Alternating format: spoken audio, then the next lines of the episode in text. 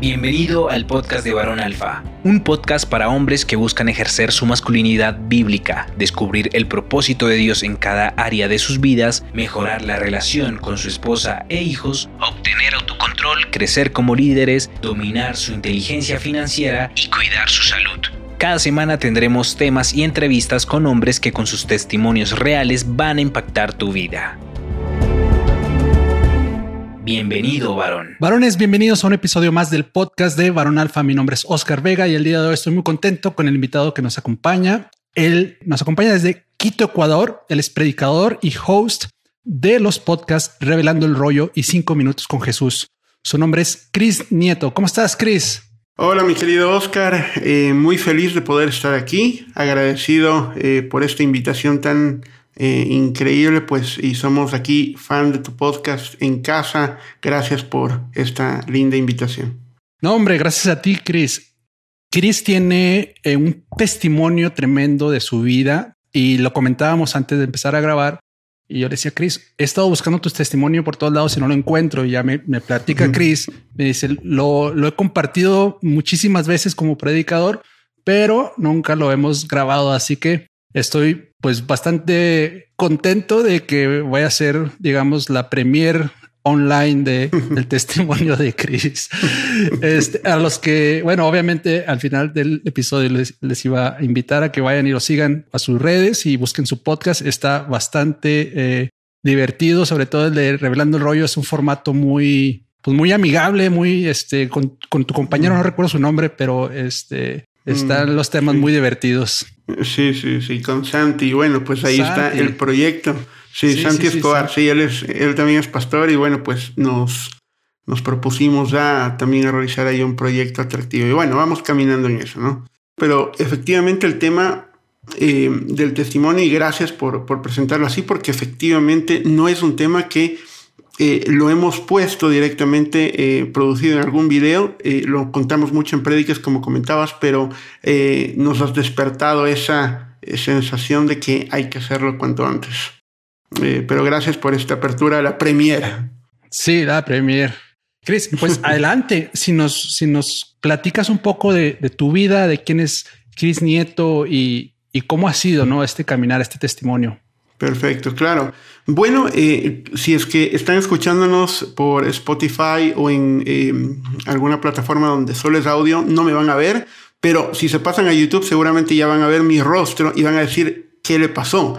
Y algo pues eh, que es justamente llamativo entre los jóvenes es, claro, qué le pasó a él, cómo fue su historia y realmente pues no es, no es nada fácil no contarlo porque ya ha sido un proceso de algunos años, sino seguramente el tema de vivirlo. Eh, yo tengo 38 años y cuando llegué al mundo, pues eh, llegué en un hogar pues donde me estaban recibiendo con mucho amor, estaban contentos, pero los doctores de ese día dijeron algo no está bien, pero no sabemos muy bien qué será. Pasaron mm. unas semanas y se dieron cuenta de que eh, realmente sí estaba, había un problema directamente. Entonces no sabían exactamente el nombre, pero lo pusieron como una malformación eh, linfática. Ese era el, término prácticamente, pero no se sabía nada, nada en esos tiempos de lo que tenía yo. Entonces, eh, realmente era eh, algo muy nuevo, hablemoslo así. y eso fue y abrió puertas a que puedan investigar y pues determinaron muchas cosas. Las esperanzas que le dieron a mis padres no eran muy buenas era, o puede ser que sea mudo, puede ser que no, no pueda hablar, puede ser que eh, no sabemos si tiene algún retardo mental, o sea, no sabemos hasta qué límite, hasta dónde ha llegado esta, esta enfermedad. Eh, y así fue como arrancó prácticamente el proceso. ¿Tú tienes hermanos o eres, eras el primero?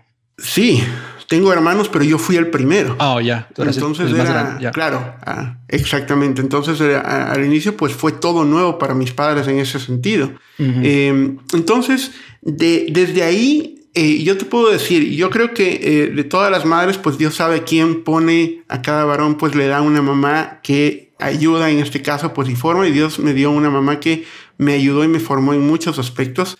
Y ella, eh, recuerdo que ella me decía, todos los días, trataba de repetirme, nadie te puede decir lo que puedes o no puedes hacer, nadie te puede decir lo que puedes o no puedes hacer. O sea, ella enfatizaba mucho en que yo podía realmente enfrentarme a cualquier situación. Eh, pero eh, creo que tú sabes muy bien que cuando uno se enfrenta a la realidad y al mundo, pues te das cuenta que eh, no, o sea, no necesariamente es así. Eh, si es que no tienes realmente un backup, si no tienes en este caso, pues el Señor que está ahí respaldándolo ahora, pues viendo solo es muy difícil. Claro. Entonces, eh, realmente, ajá, nos enfrentamos a eso. ¿Desde niño físicamente era visible o se fue desarrollando? Era incluso peor, porque de niño fue incluso más grande el tema. mira que de mm. niño yo pasé fueron cinco operaciones que yo tuve de niño hasta los ocho años. Eh, cinco operaciones que las hice acá en mi país por doctores eh, americanos que vinieron desde el extranjero eh, y ellos pues las, las practicaron acá. a los ocho mm. años una fundación de Estados Unidos me llevó a Estados Unidos y ahí me hicieron una operación.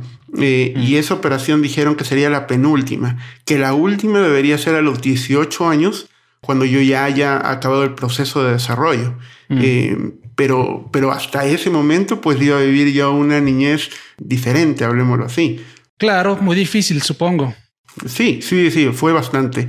Cuando ya te enfrentas, y tal vez ahorita me ven con, con mucha seguridad y tal vez hablando sin problema, pero si tú te imaginas al, al Chris nieto de 13 años, eh, ese era otro, otro totalmente, ¿no? O sea, yo era una, encima más, aparte de todo, yo era un chico flaco, flaco, flaco, flaco, flaco. O sea, eh, realmente en temporada de viento yo me dejaba llevar. O sea, no, mira, no, no me salió, eh, no me salían espinillas. O sea, no, no es que tenía un poco de espinillas en la cara. Yo tenía en medio de la cara, en medio de las espinillas un poco de cara. O sea, era full, full. O sea, em, sí, o sea, realmente ya era una adolescencia realmente muy, muy difícil de por sí pero ya con, con muchas más cosas. Em, flaquísimo, no crecía. Eh, a los 18 años recién empecé a crecer, así que era chiquito, me crecían solo las manos, los pies. Entonces, imagínate un dibujo animado y así era yo. Entonces, eh, ¿tú recuerdas algo de tu niñez en este sentido? Supongo que sí, pero me refiero hasta, hasta qué edad recuerdas tú, los 5 o 6 años, recuerdas alguna, eh, algún tipo de pues, no sé, algún día en específico que, te haya marcado de, niño, porque supongo que de adolescente, de joven, tienes más frescas las memorias, pero de, niño yo no puedo imaginar este en aquel entonces cómo haya sido, ¿no?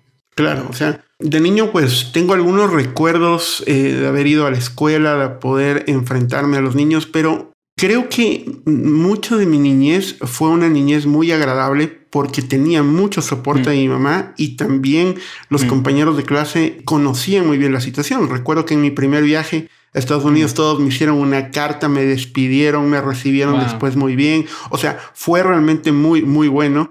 Eh, y creo que hasta la niñez realmente fue muy aceptable. De hecho, tenía también mi familia, eh, bastantes primos que me apoyaban en todos los sentidos.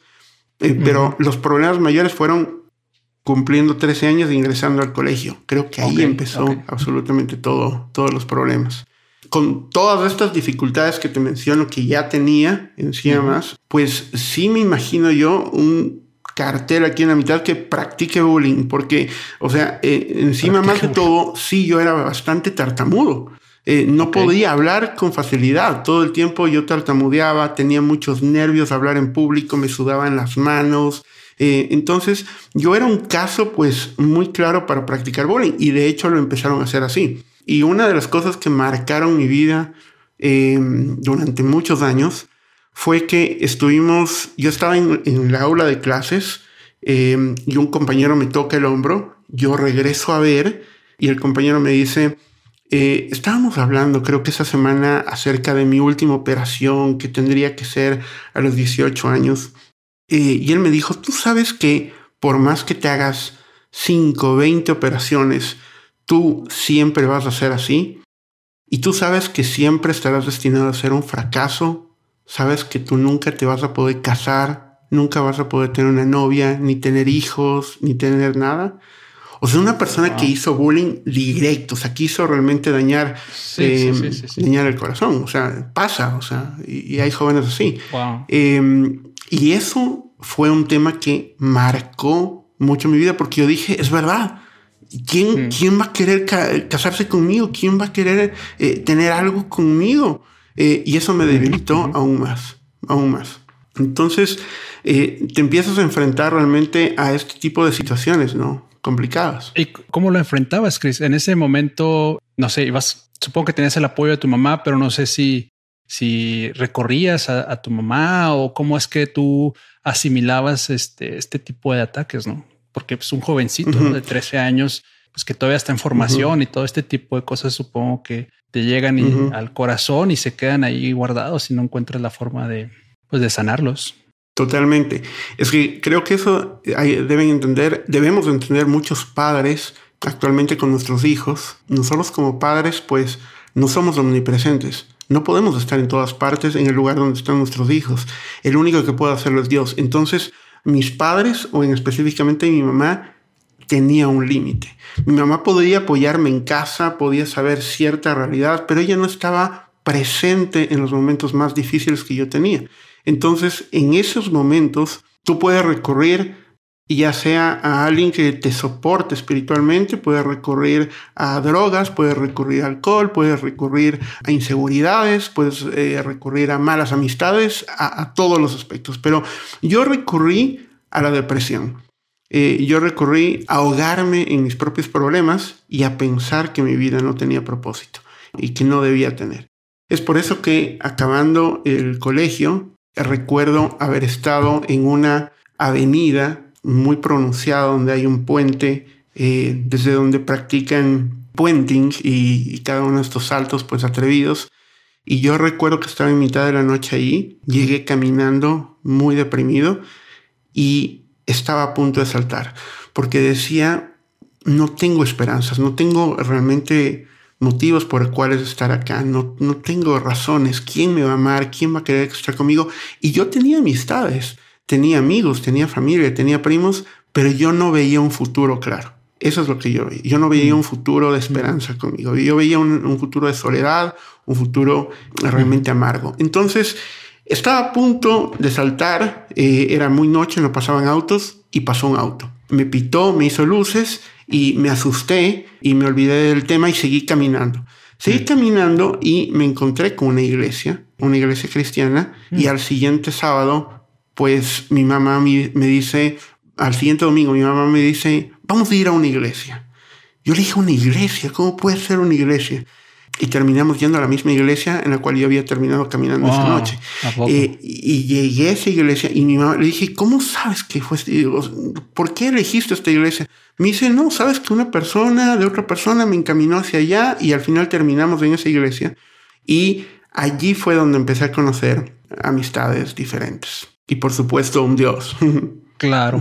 Antes de esto, eh, supongo por lo que me platicas, no asistían a la iglesia, no conocían del Señor. ¿Fue como que la primera vez o cómo era su relación con, con Dios, a tu familia? Fue muy poco, fue muy poco porque mi mamá conocía algo de Dios, pero conocer no significa tener una relación. Entonces, sí había mm. un conocimiento muy general y yo era un hombre, un niño católico, entonces la verdad poco o, nada me importaba realmente el tema de la religión en sí, conocía lo básico, pero no tenía entendimiento.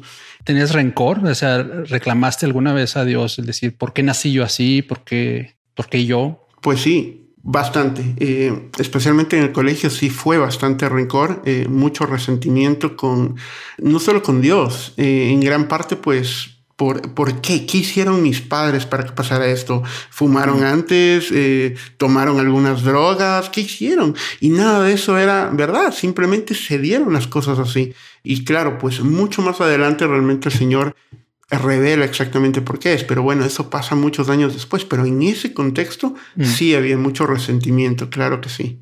Ok. ¿Y empiezan entonces a asistir a la iglesia con tus padres y tú? ¿Ya tenías hermanos? En ese caso yo tenía a mi hermano y solo asistía a mi mamá. Mi mamá estaba separada de mi papá. Eh, entonces ya de por sí yo también no tenía una figura paterna desde aproximadamente los 8 o 6 años. Yo dejé de tener una, una, figura paterna. Entonces mi mamá fue papá, mamá a la vez y ella era la que encaminaba, eh, nos llevó a la iglesia y Dios utiliza mucho a la gente, eh, los amigos. Eso fue una de las primeras cosas que yo encontré. Amigos que me vieron y apreciaban lo que no se podía ver eh, a, simple vista eh, y que más bien otros lo podían rechazar.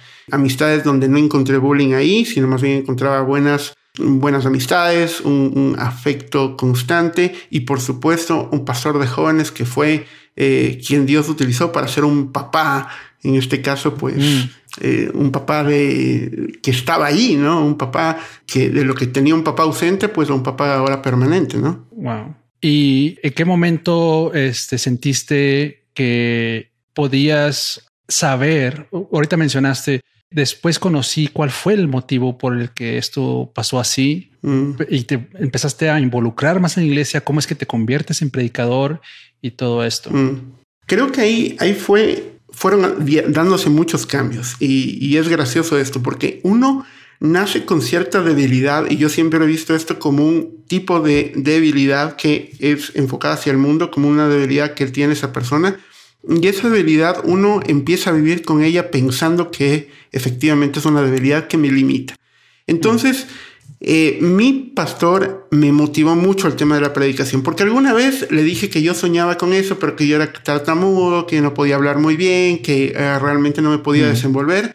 Y él me impulsó. Eso fue algo muy lindo. Em, hablo de 17, 18 años tal vez, y me impulsó a dar una primera predicación al grupo de jóvenes todo nervioso, metía a Moisés en el arca, metía a Noé con Jesús, bueno, o sea, de todo, pero, o sea, era una mezcla de todo, pero al final, me recuerdo que al final pues eh, prediqué y fue lindo esa primera experiencia.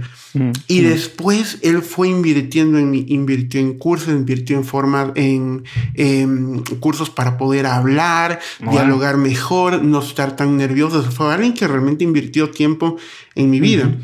Eh, y después de eso, uno diría, bueno, pues seguramente empezaste a predicar el tema, empezaste a hablar de lo que te estaba pasando.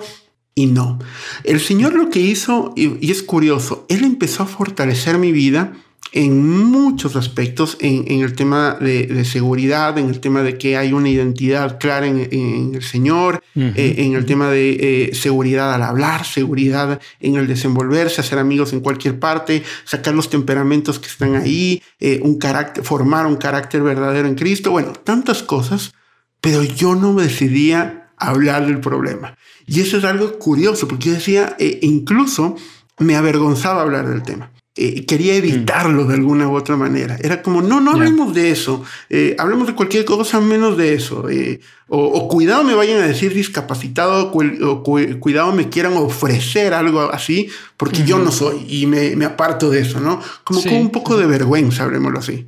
Entonces empezó a mostrarse eso, ¿no? Mm, mm, sí me explico, ¿no?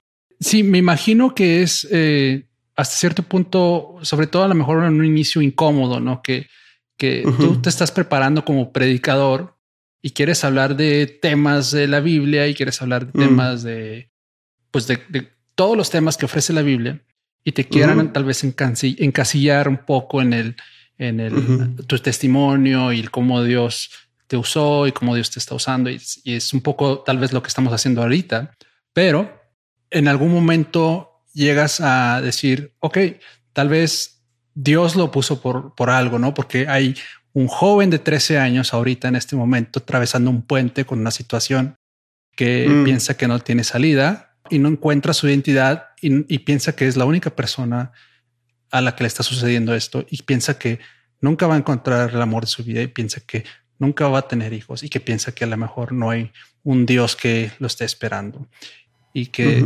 precisamente esa es la razón por la que Dios pues necesita un ejemplo, ¿no? Y en este caso pudiéramos pensar que eres tú. ¿E-, ¿En qué momento empiezas como a, abrazar esta, eh, entre comillas, debilidad y empiezas a exponerla un poco más? Claro que sí.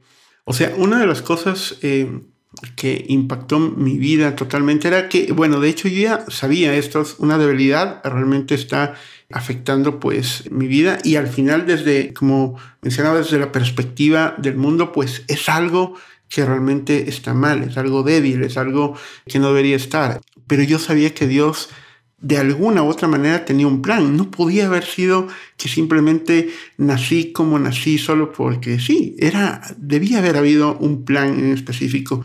Em, entonces estaba yo leyendo la palabra y ya hasta eso, hasta este punto de mi vida yo ya me estaba desarrollando como líder, eh, yo ya había recibido un llamado de Dios para poder servirle a tiempo completo. Dudé mucho de ese llamado, también seguí por otra parte mis estudios universitarios, después seguí una maestría en todo lo que estudié, pero Dios me seguía jalando, jalando, jalando al servicio mm, y empecé a servirle totalmente. Y Dios me dio un versículo que realmente llegó a mi corazón y está en Juan 11, 4 y, y dice, que Jesús estaba escuchando acerca de la enfermedad que le estaban comentando que tenía Lázaro en ese momento y dijo, esta enfermedad no es para muerte, sino para la gloria de Dios, porque el Hijo de Dios se ha glorificado por ella.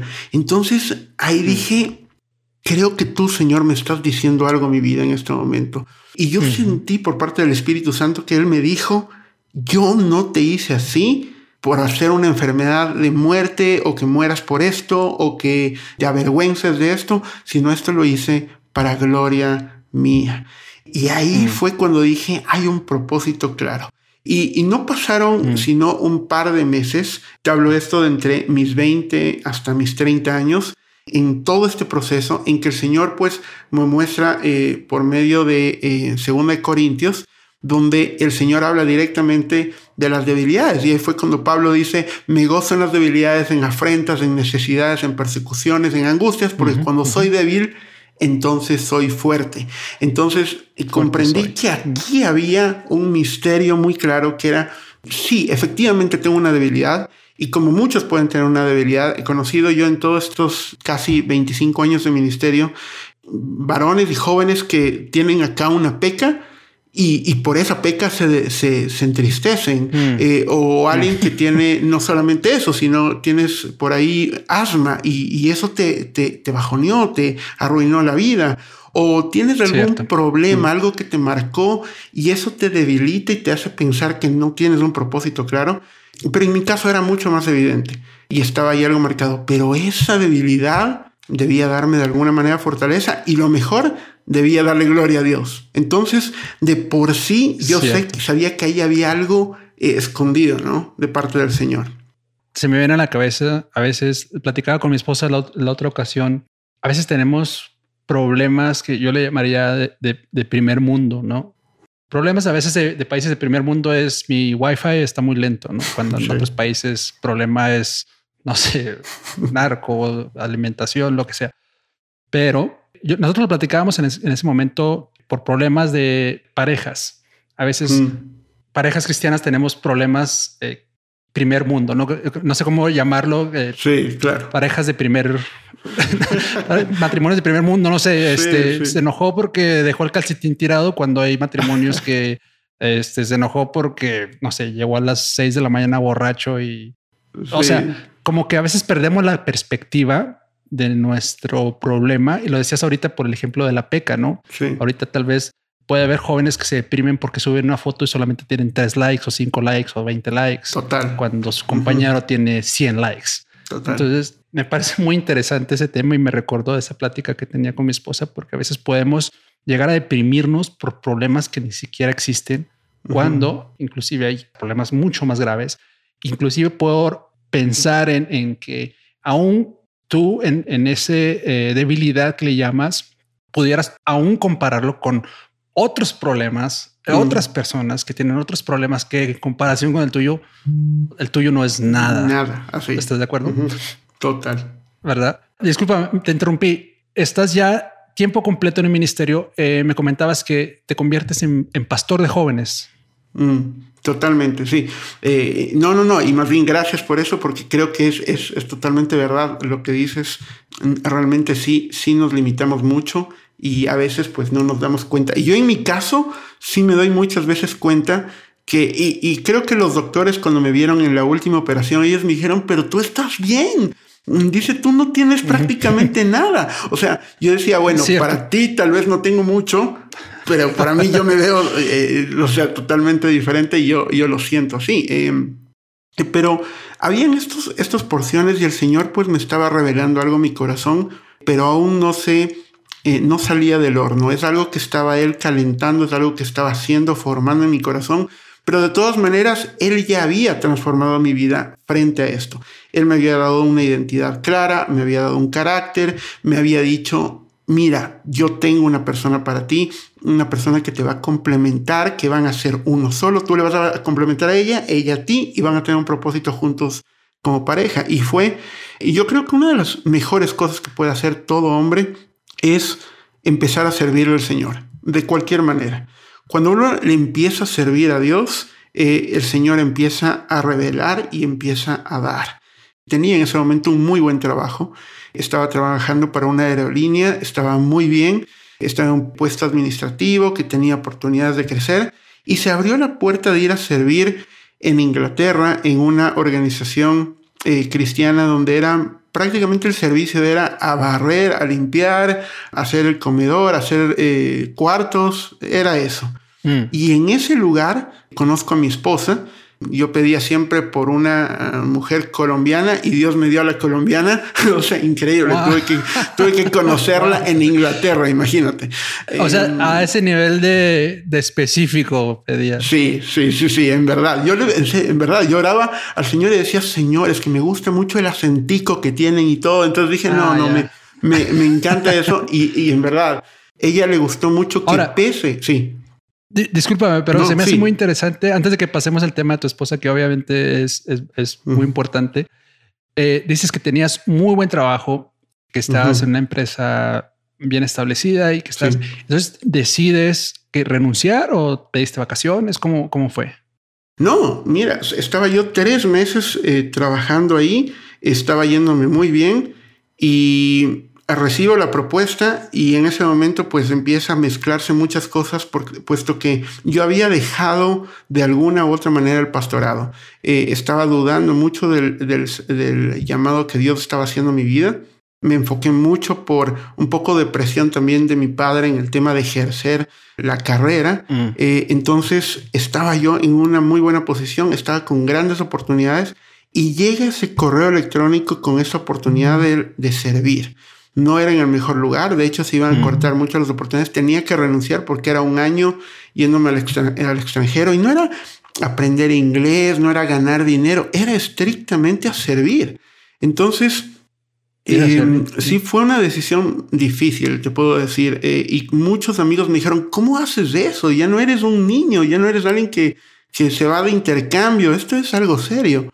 Eh, pero tocó, sí, renuncié. Y aparte le decía, Señor, Colombia está para allá. Tú me estás mandando para allá. claro, totalmente. Claro, señor, si, si, estás queriendo darme a la, colombiana por ahí no. Creo que estás un poco este, desviado, perdido geográficamente, porque Colombia está para acá y tú me estás mandando para allá. bueno, entonces decides, dices, supongo que lo pones en oración, tomas la decisión, te vas a Inglaterra ¿Te vas con un grupo de personas o era de tu iglesia? ¿Era una organización? ¿Cómo, fue? Era una organización, se llama El Ministries, es una organización eh, que se dedica mucho pues a, servir a gente de diferentes partes del mundo y los capacitan en temas de discipulado, en temas teológicos, pero como llega mucha gente, los jóvenes son los que sirven a la gente que llega a los hosts, entonces uno tiene que de alguna u otra manera mm. pues empezar a servirles em, en los cuartos, en la comida, bueno, pues en todo lo que es menaje en general. Entonces, pues sí, el Señor me muestra que esa era la mejor opción em, en medio de todo lo que estaba y decido renunciar pues a la estabilidad y me decido embarcar. Hasta este momento yo no tenía y no había tenido ni una, ni dos, ni nada, cero novios eh, y muchas decepciones. Entonces, mm. pese a que yo ya tenía pues una identidad marcada, un carácter empezado a formar y todo, seguía con algún tipo de inseguridad. Realmente, y recordando esas palabras que hablábamos al inicio, tú nunca podrás tener una novia, no podrás casarte, no podrás tener hijos, o sea, esas cosas que quedaron ahí medio puestas en el aire, ¿no?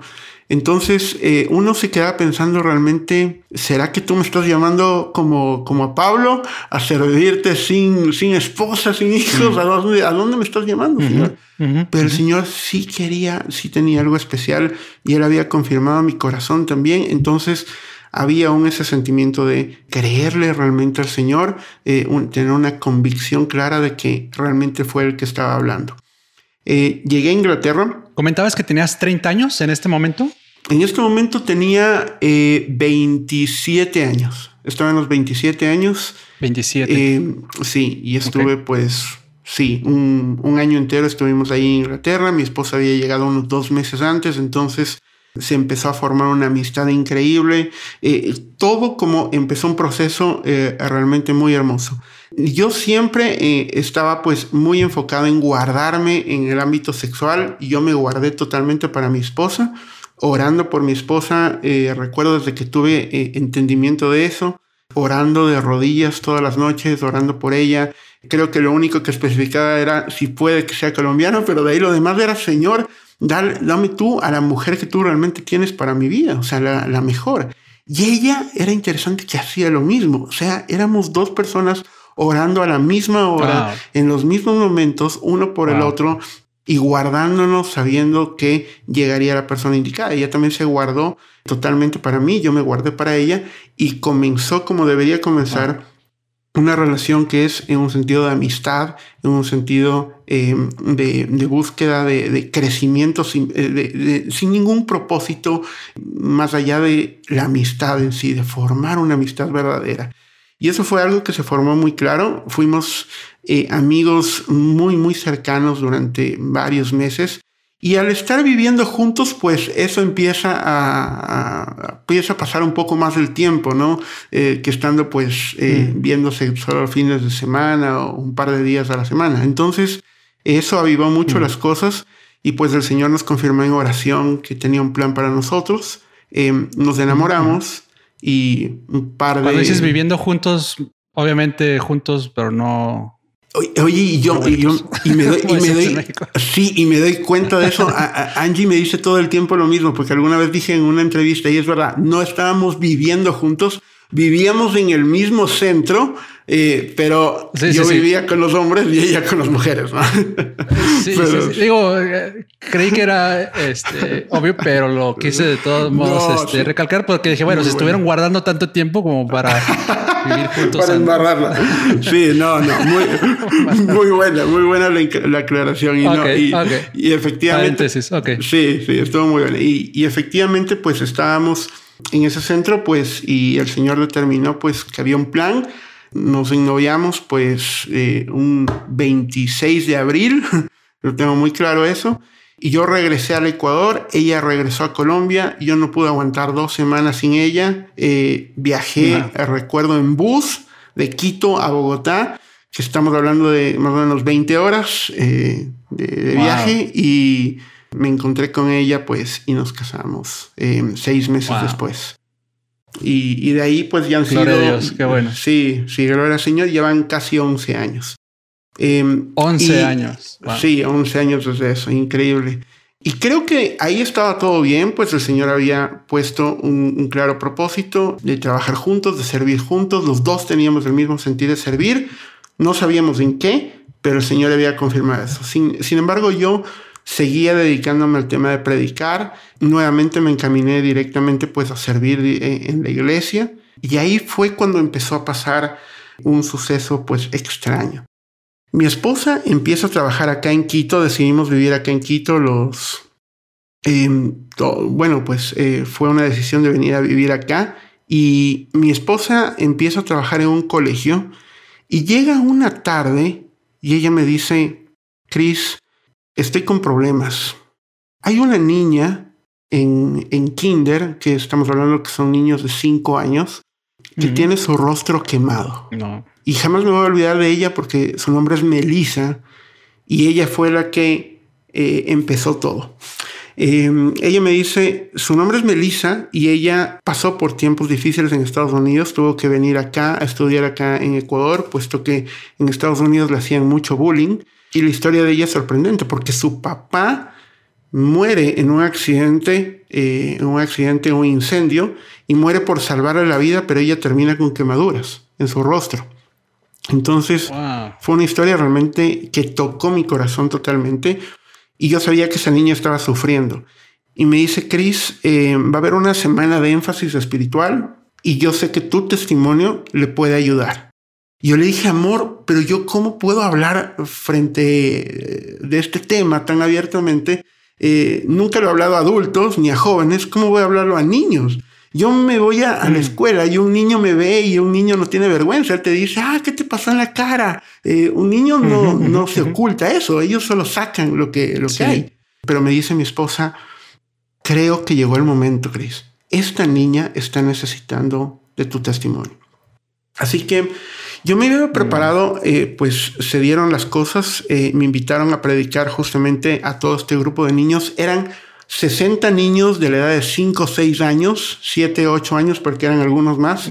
Y estos 60 niños, pues yo decía, ¿cómo voy a parar al frente sin que, me, sin que empiecen a reírse o a verme? Yo no sabía qué hacer. Pero eh, el Señor pues me llenó del espíritu y recuerdo que subí y Nunca me había preparado tanto para una predicación, nunca, nunca en mi vida. Esto sí fue la más. Eh, era tu público más sí, Por supuesto, eh, eh, jamás me había enfrentado a algo así y efectivamente pues me lancé con, con la predicación. la traté de hacer muy cómica, muy divertida y fue la primera vez que dije frente a un público y les dije a ellos, recuerdo muy claramente, y les dije, ¿ustedes ven algo extraño en mi rostro?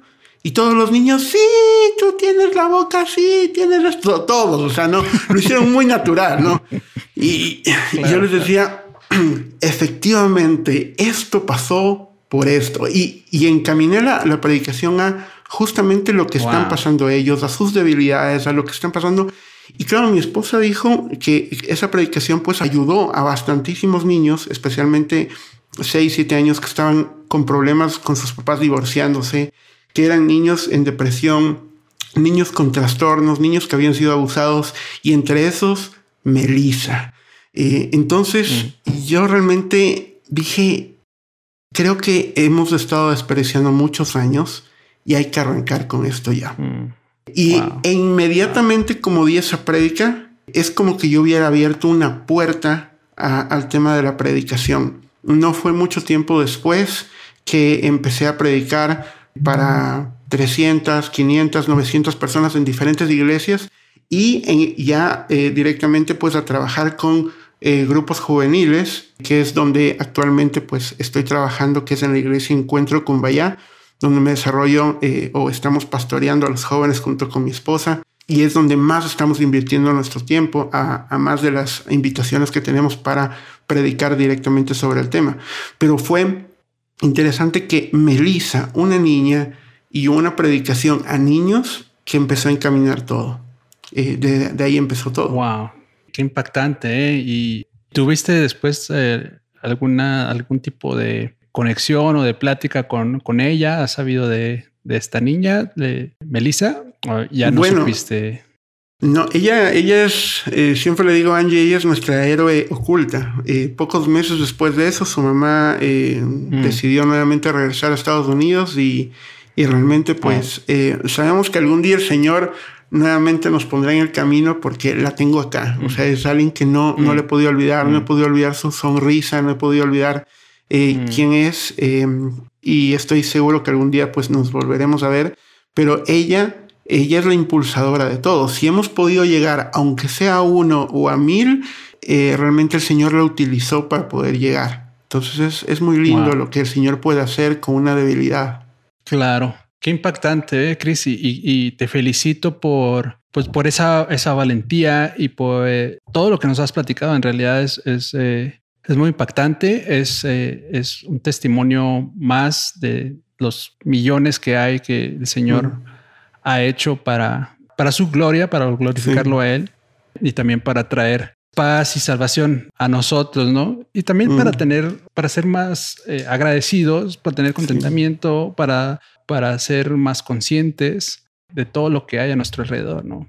Y bueno, ¿qué sigue para Chris? Eh, ¿Dónde te podemos encontrar las personas que quieran tal vez por ahí invitarte a predicar o seguirte en tus redes, escuchar tu podcast. Bueno, gracias eh, por ello. Eh, pues eh, pueden encontrarme en Instagram principalmente, en arroba Cris Nieto C, arroba en todas redes sociales, pues donde puedan encontrarme. Ahí es donde arrojamos contenido, pues, y donde pueden contactarme directamente para, para predicar sobre el tema. Estamos justamente con, con mi esposa soñando en el tema y queremos seguir llegando, pues, a las diferentes generaciones. Justamente hoy en la mañana, orando, pues eh, decíamos cuál es la cosa que más nos motiva actualmente y creo que una de las principales es cuando vemos que llegan jóvenes que tienen un gran potencial, que Dios les dio algo muy grande y que lo tienen oculto bajo una sábana de depresión, una sábana de inseguridades, mm. una sábana de, de miedos eh, y de creer que no lo pueden lograr. Y cuando alguien se dedica y dedica tiempo a ver mucho más allá de lo que tiene enfrente, creo que es increíble el potencial que se puede despertar cuando el Señor empieza a obrar en esas personas. Entonces, realmente es algo que nos, nos motiva mucho y es lo que estamos orando, pues que el Señor permita hacer ahí la obra especial con, con los jóvenes. Claro, y así, así va a ser con el favor de Dios. Te quería preguntar desde ahorita, eh, tengo entendido que tienes hijos, ¿no? ¿Cuántos hijos tienes? Sí, tengo dos hijos, son nuestras, eh, nuestras alegrías, la herencia del Señor que Dios pues, nos ha dado. El primero es Noah, tiene seis años. Ian eh, tiene dos años, dos años y medio. Y claro, Dios me dio dos varones y yo decía, mire, yo era de los, de los hombres que yo decía, yo quiero tener una nena, quiero tener una nena, quiero tener una nena. Y yo todo el tiempo eh, estaba pensando que el Señor me iba a dar una niña y ahora ya no es posible, ya cerramos la tienda, pero ah. eh, Dios me dio dos varones y yo decía, ¿por qué, Señor? Y yo descubrí después de mucho tiempo que si el Señor me dio dos varones era porque yo tuve una relación con mi hermano y no fue la mejor eh, que tuvimos. Nosotros no tuvimos un padre cerca mm. y nosotros tuvimos eh, somos dos hermanos de diferencia de cuatro años, la misma diferencia que tienen mis hijos. Mm. Y, yo sentí que el Señor me, estaba diciendo, quiero darte una nueva oportunidad, mm. quiero que hagas lo que no pudieron hacer en ti. Mm. Entonces es algo, es algo interesante que tengo hoy por hoy, que es invertir en la vida de mis hijos para formarlos como los varones, eh, varones de Dios que puedan tener una identidad clara y un carácter en el Señor desde ya. Cosa que a mí me costó mucho, muchos años, pero que ellos pueden hacerlo desde jóvenes. Y tengo el reto con ellos de que ahora conozco también a sus amigos y sus amigos me ven como soy y necesito pues eh, mm. también mostrarles mucho más allá de lo que se ve en primera vista. Claro, me imagino. Mm. Sé que y confío en que el Señor tiene grandes cosas para ti, Chris. Eh, gracias por tu por tu mm. testimonio, gracias por esa apertura de, de, de platicarlo en cuanto yo te busqué, me contestaste muy amablemente, me aceptaste la invitación y gracias porque sé que has recorrido un camino largo y a veces eh, doloroso, pero que al final del día, como el Señor lo ha prometido en su palabra, es para su gloria y es para, para el bien no solamente tuyo, sino de todos los que podemos escuchar tu testimonio y volver a, pues a, refrescarnos, ¿no? En, en, que el Señor tiene un propósito en, en cada cosa y Él tiene el control de todo. Así que gracias hermano, te mando un fuerte abrazo, bendigo tu vida, bendigo tu, ministerio y, tu familia y espero que algún día el Señor nos ponga en algún lugar y, conocerte en persona. Amén, amén. Gracias, gracias mi querido Oscar y gracias por la invitación. Muy honrado de poder estar aquí y un fuerte abrazo y bendiciones en casa. Gracias a todos los que nos escucharon hasta este momento. Les invito por favor a que se suscriban al canal de YouTube. Estamos creciéndolo en YouTube en este formato de video. Y los que nos siguen en nosotros formatos, pues también que nos dejen por ahí un comentario, lo compartan con sus amigos y nos ayudan a seguir creciendo y llegar a más varones y más hombres. Ok, un abrazo a todos y hasta luego.